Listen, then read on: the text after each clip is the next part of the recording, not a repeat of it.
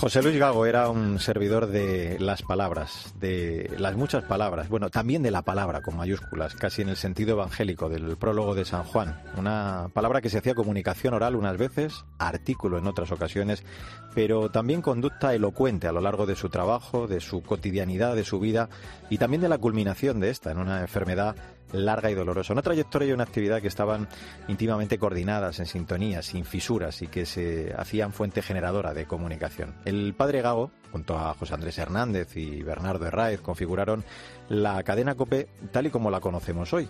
Esto que acabo de leerte lo escribe el arzobispo de Valladolid, cardenal Ricardo Blázquez, en la presentación del libro La voz que aún resuena, José Luis Gago de Val, publicado por Edivesa y escrito tras un bonito y laborioso proceso de investigación, los dominicos eh, Fray José Solórzano y Fray Salus Mateos, al que, por cierto, ya saludo en este Artesanos de la Fe. Salus, gracias por acompañarnos. ¿Cómo estás? Bueno, bien, vamos para adelante.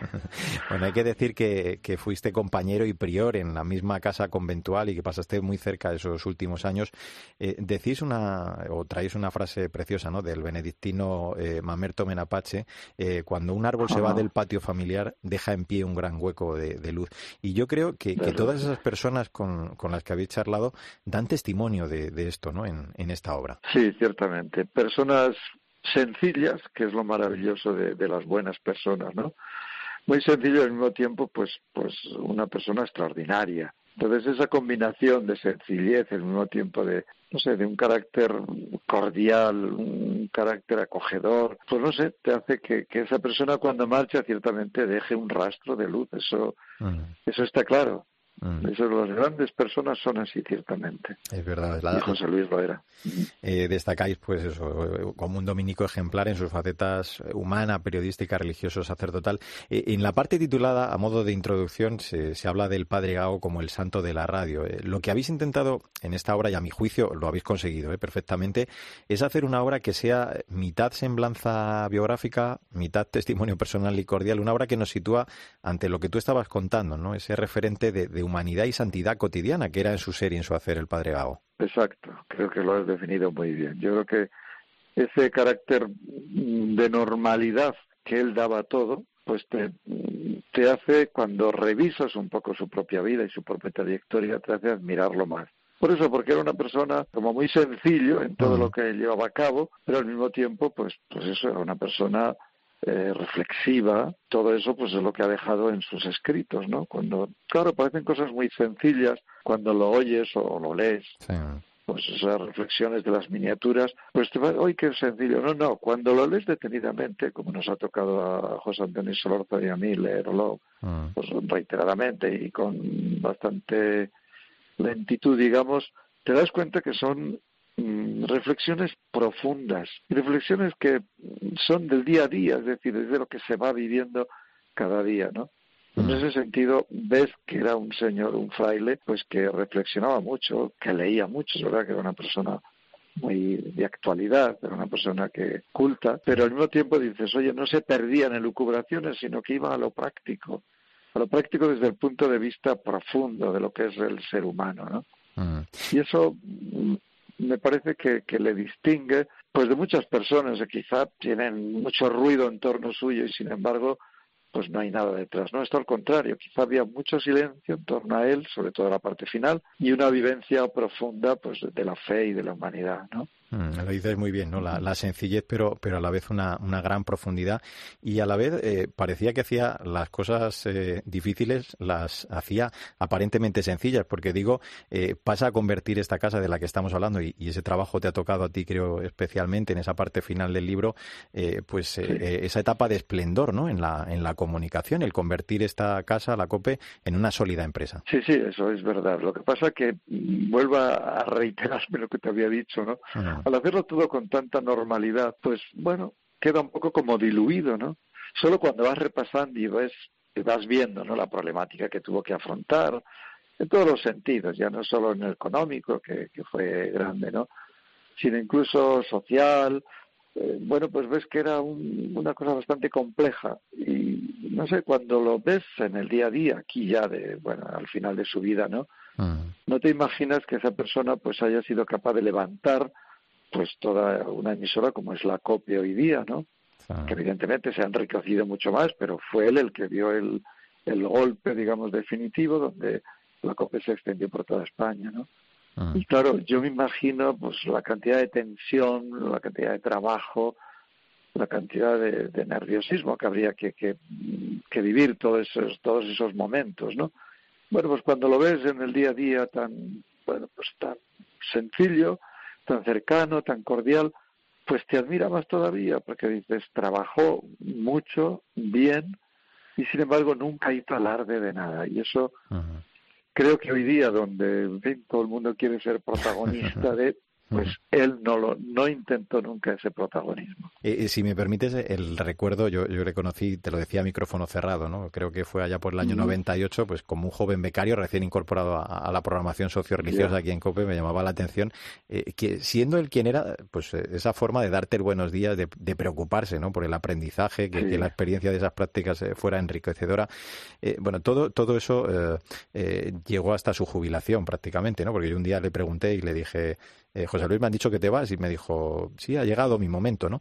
Eso fue en pleno jubileo del 2000. Aquí en Madrid estaría luego hasta 2002 y luego ya marchó a Valladolid donde fue elegido prior. Creo que esos últimos años, Salud, eh, los pasaste tú a su lado, ¿no? Muy cerca de él. Sí, sí, porque mira, cuando terminó el, el periodo de, de prior suyo, me eligieron a mí.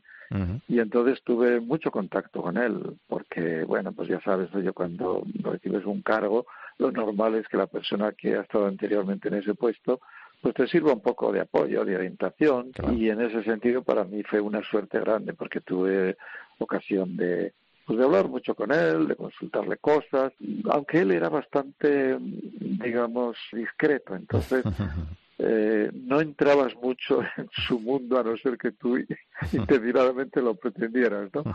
Pero él rehusaba mucho el hablar de cosas de esto, ¿no? A veces le preguntaba, pues, pues eso, por lo, típico, ¿no? Estás escuchando a una persona casi todos los días en la radio y tal, y dices, oye, tú este lo conociste y tal. Sí, sí, sí, sí, pero vamos, no te daba muchos más detalles, ¿no? Como, bueno, dejando de lado el tema, ¿no?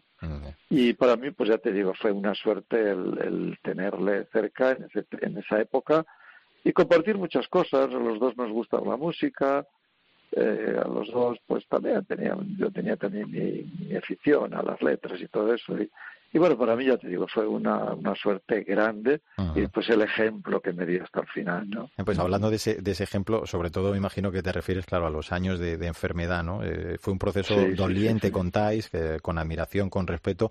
Recogéis, de hecho, en este punto lo que escribe eh, el padre González de la Fuente, que, que es médico, de cómo dejó a Dios hacer, ¿no? Fue otro ejemplo también más, ¿no? De, que estábamos ante, ante un santo, ¿no? Un elegido de Dios en la enfermedad. Sí, sí, no, no su forma de, de vivir la enfermedad te indicaba que ahí había una fuerza espiritual muy grande, ¿no? Porque fíjate, Mario, lo que significa estar casi dos años, pues eso, con pruebas, hasta descubrir realmente lo que tenía, ¿no? Que bueno, ya al final, pues los médicos más o menos sospechaban que era lo que al final se descubrió, ¿no? Pero durante bastante tiempo estuvo sometido, pues, a, ejercicios físicos que daba el fisioterapeuta, a llevar un corse ortopédico, a en cantidad de cosas, ¿no? Nunca hmm. le vi quejándose o diciendo, joder, esto que no, no, no. Uh con entereza, incluso a veces riéndose un poco de la situación que le tocaba vivir, ¿no? Hombre, claro, hubo momentos muy dolorosos donde lógicamente pues pues las cosas eran de otro tono, ¿no? Pero vamos, él nunca se lamentó, nunca, yo qué sé, protestó, digamos, no. Él vivió con la sencillez que, había vivido todo, vivió también la enfermedad. Y por eso para mí fue un ejemplo grande, ¿no? Porque yo estuve prácticamente hasta el final, estuve junto a él en el lecho de muerte allí en el hospital, ¿no? Y bueno, pues mm, me tocó un poco de cerca todo y procuré que nunca estuviera, digamos, no voy a decir abandonado, pero solo, sino al contrario, pues nos turnábamos para ir a verle, estar junto a él en esos momentos ya de la agonía, diciéndole pues jaculatorias para que su muerte pues estuviera acompañada, digamos, de del rezo, de la oración, de los que estábamos allí con él. En fin, una cosa muy profunda. En esa parte final, digo, eh, pues eh, que es la que has eh, hecho tú de este libro, le defines ¿no? como fraile paciente y tenaz, como hombre sobrio y moderado, que, que, predicaba a pie de calle y que demostró todo ello hasta el final sabiendo afrontar su enfermedad. Y me ha hecho mucha gracia una cosa, que es que una tarde os sentasteis a preguntar que quiénes hubieran sido los enemigos del, del padre José Luis Galo. Ah, es verdad que era difícil, ¿verdad? El, encontrar a alguien que, que, pudiera tener mala relación con él. Sí, ciertamente. Y es que eso, además lo decimos con sinceridad, porque es que estábamos en un convento de Burgos, en el pueblo de Caleruega, donde nació Santo Domingo de Guzmán, nuestro fundador, y bueno, pues estábamos, nos retiramos allí un poco para ir recopilando todo y bueno, pues dejar ya el libro más o menos perfilado, ¿no? Y estábamos después de comer, los frailes solemos tener una reunión, una sala de reunión y allí pues, tomando un café o bueno, y se nos ocurrió, oye, y, preguntamos, oye, ¿quiénes serían los enemigos? y evidentemente nadie, todo el mundo mismo no enemigos, no tenía ninguno. Otra cosa es que hubiera gente que se llevara mejor o peor subjetivamente, pero vamos, objetivamente él no tenía enemigos. Por eso, porque primero era cordial, era una persona, bueno, si tú lo conociste, pues era una persona muy educada. Entonces, eh, jamás se metía en ningún tema, digamos, vidrioso, no, no. Él en eso era respetuoso, y lógicamente pues la gente le quería y le quería por eso por, por ese aspecto humano de tratar a la gente con, con cercanía con sencillez con cordialidad que a mí era una cosa que me que me gustaba mucho no llegaba a su habitación y jamás te siempre te recibía con una sonrisa te tomaba el pelo porque tenía su dosis de ironía una, ah. ironía, ironía sutil ah. pero agradable no ah. no de esa persona que la, la ironía la usa para herir o no no él era una ironía muy natural en él muy agradable, sí. Eh, es eh, la santidad cotidiana de esas personas que, como bien decís, sabemos intercedería siempre ante Dios en nuestro favor. Eh, ¿Le podremos ver en los altares algún día, Salus? Yo creo que sí, yo creo que sí, por, bueno, primero porque yo creo que el Espíritu, el Espíritu, el Espíritu Santo está actuando en la Iglesia mm. y estas personas que han sabido transmitir un modo de vivir el Evangelio tan completo como lo fue él, eso acaba saliendo. Es verdad que pasarán algunos años, como es normal, mm. pero yo pienso que es mucha la gente que se acuerda de él, gente que se encomienda a él, y esto al final acaba saliendo y acaba dando fruto.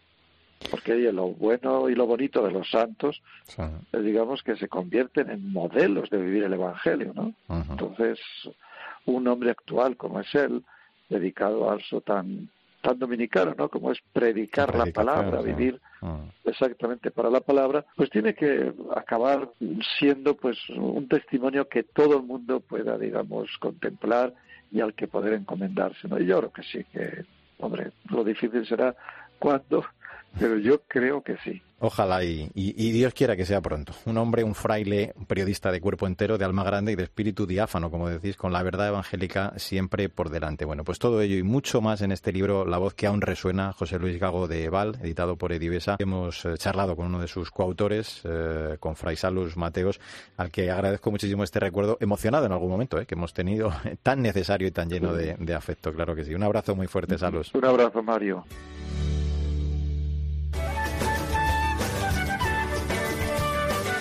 Mario Alcudia. Artesanos de la Fe.